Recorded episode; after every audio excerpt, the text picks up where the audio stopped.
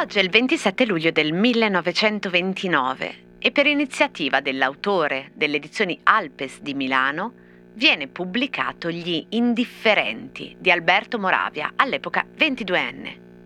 Già nell'ottobre del 1929 ci sarà la prima ristampa, nonostante il romanzo venga attaccato sia dal regime fascista che dalle gerarchie ecclesiastiche.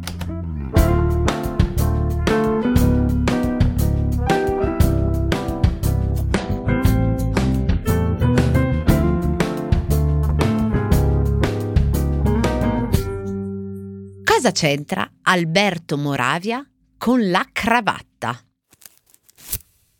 Gli indifferenti, scriveva senza mezzi termini Borgese 45 anni or sono, potrebbe essere un titolo storico.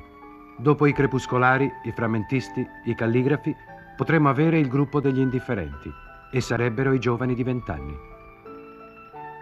Quanto all'arte dell'esordiente scrittore, non mancano osservazioni profetiche. Moravia non narra con complicità perverse, si legge nel Borgese, benché neanche con austerità da moralista. È implacabile nel riferire particolari anche obbrobriosi, ma con una specie di coscienziosità obiettiva, con un sentimento di confidenziale ribrezzo. Intanto, chi sono gli indifferenti? Sono i ventenni di cent'anni fa.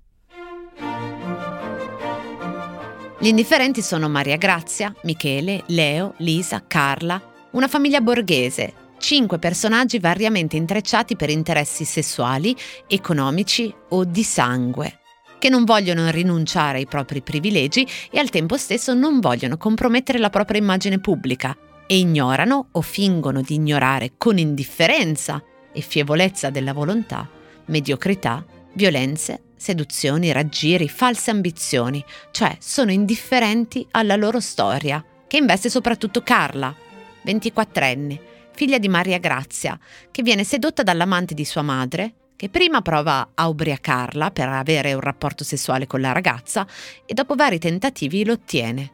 E lei, la ragazza, che alla fine del libro acconsente a sposare il suo stupratore.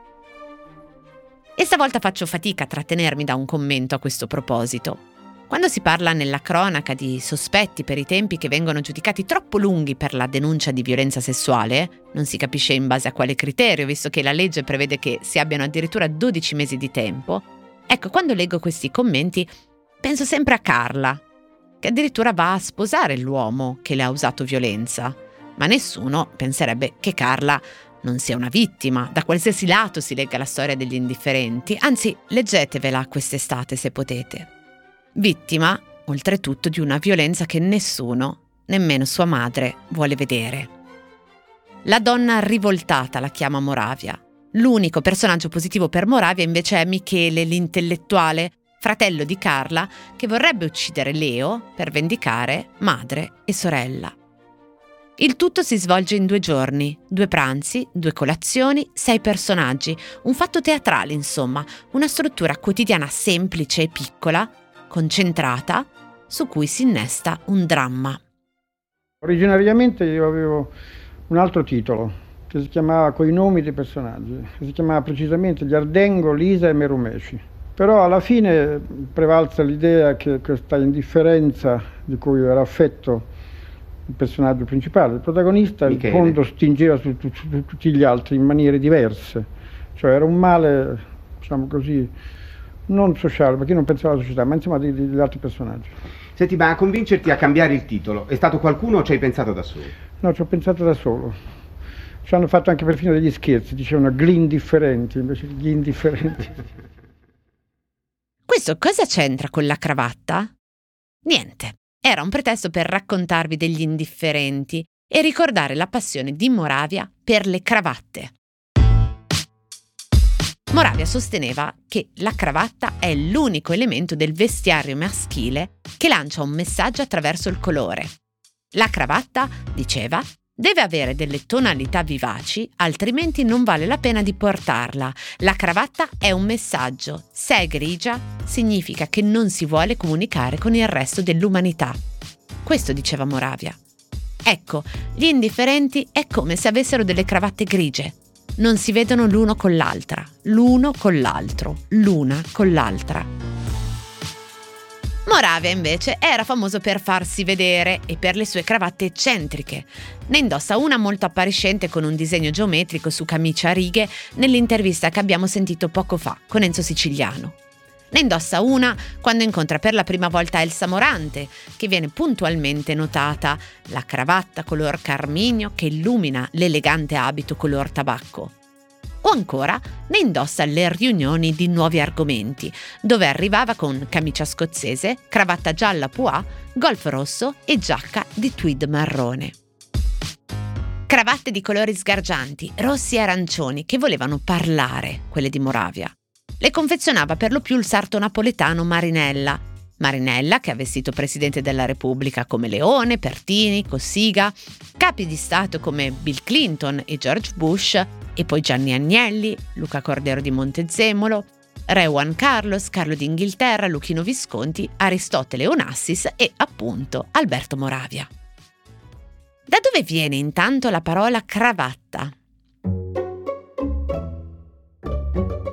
Secondo Treccani, cravatta viene dal francese cravat, adattamento del croato rvat, croato, quindi propriamente croata in origine nome della sciarpa, che nel XVII secolo portavano al collo i cavalieri croati. Questo è quello che viene riportato in molti casi sull'origine del termine, eppure qualcuno sostiene che già in un libro pubblicato da Cesare Verceglio nel 1590 a Venezia ci sia la parola cravatta, e ancora prima che la parola cravatta compaia in una ballata di Deschamps della fine del 1300, intitolata Riannodate la sua cravatta. Non ho verificato, portate pazienza, ma insomma è possibile che il termine venga prima della guerra dei trent'anni e dell'arrivo dei mercenari croati in Francia che portavano le cravatte. Croati, appunto, quindi rvati, francesizzato poi cravatta. Al di là del termine però c'è la cosa. E l'antenata della cravatta invece sicuramente è molto antica e risale già all'epoca romana e ai cosiddetti focali, o sudari romani, che avevano la funzione sia di proteggere le vie respiratorie che di proteggere dallo sfregamento della corazza. L'idea di usarla a mo' di sciarpa per proteggersi dal freddo poi si diffonderà con il breve periodo glaciale che colpì duramente l'Europa continentale dal 1645 al 1715. Mentre per arrivare alla cravatta moderna, cioè quella indossata da Moravia, cioè quell'indumento senza funzione ma solo accessorio, anzi per Moravia l'accessorio proprio con cui l'uomo si posiziona nel mondo, bisogna arrivare al 1827, quando esce il primo libro dedicato alla cravatta indispensabile per l'uomo elegante. Poi nel 1919 il duca di Windsor lancerà la Regimental che esce così dall'ambito militare, mentre sarà poi il newyorkese Jess Langsdorff che nel 1925 brevetterà un modello diverso da quello usato sino allora, più lungo e tagliato a 45 gradi, composto principalmente da tre segmenti di tessuto. È lì che la cravatta diventa un posizionamento. Moravia, scrittore dei grigi, dei neutrali, degli indifferenti appunto. Moravia, metà ebreo che vive da ragazzino gli anni della crescita in sanatorio, ma con questo vezzo eccentrico che si porta fino alla fine, fino all'abito con cui viene sepolto. Camicia rossa a righe bianche e una cravatta rosa shocking. Ed ecco cosa c'entra Alberto Moravia con una, anzi con molte, cravatte.